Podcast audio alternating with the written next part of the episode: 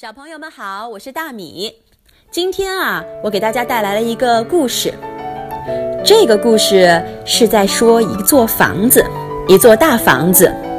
你可能要问我了，房子有什么好说的呀？这城市里，这世界上，这地球上有千千万万数不清的房子，高的、矮的、大的、小的。房子有什么特别的呢？那我们就一起往下看，让我告诉你，这是一所怎样的房子？大房子。从前有一个小镇，那里有一座漂亮的大房子。大房子的主人是一个贵族，他每天都在里面举办盛大的舞会。这房子真漂亮啊！每一位来参加舞会的客人都不禁赞叹。听到这些赞美的话，大房子舒服极了。可不是吗？我是世界上最漂亮的房子。时间一天天过去，一切都在悄然改变。原先大房子的主人不知为什么离开了，在他周围许多新房子正拔地而起。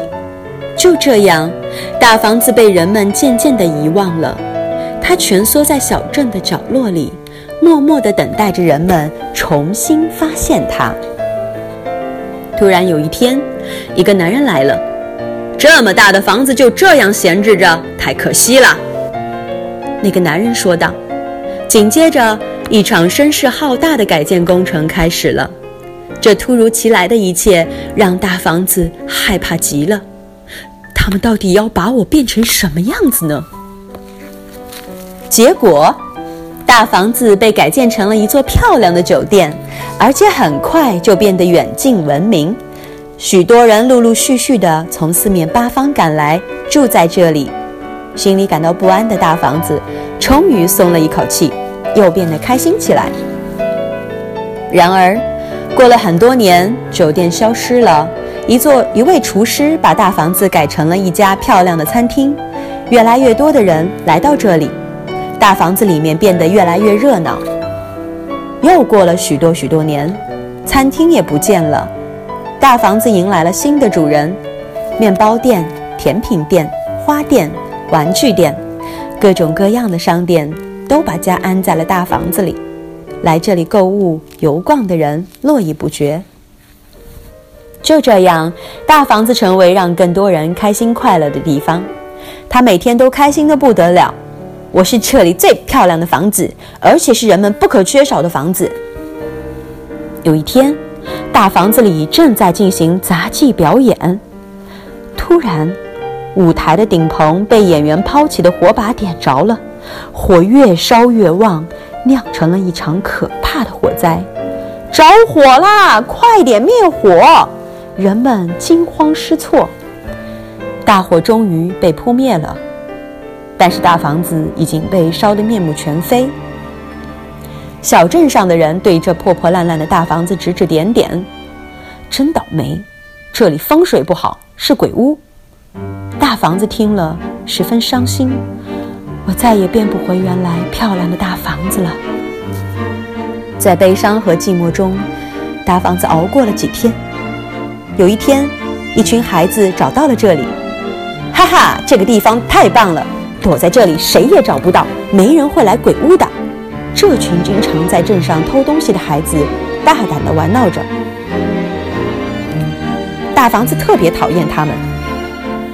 从这天起，这些孩子更加放肆，他们在城里小偷小摸，经常被人们追打，直到有一天，警察冲了进来，把这里包围了。原来这些小鬼藏在这里，通通给我抓起来！最后这些孩子全被抓住了。这帮家伙居然藏在鬼屋里，这破房子得赶紧拆掉！小镇上的人不满地叫嚷着。啊，这下完了！大房子十分绝望。请等一下，这些孩子偷东西是因为他们都是孤儿，偷东西只为了填饱肚子。我愿意认领这些孩子，我要把这座房子改造成他们的家。一位教会的修女阻止了人们拆房子。造工程开始了。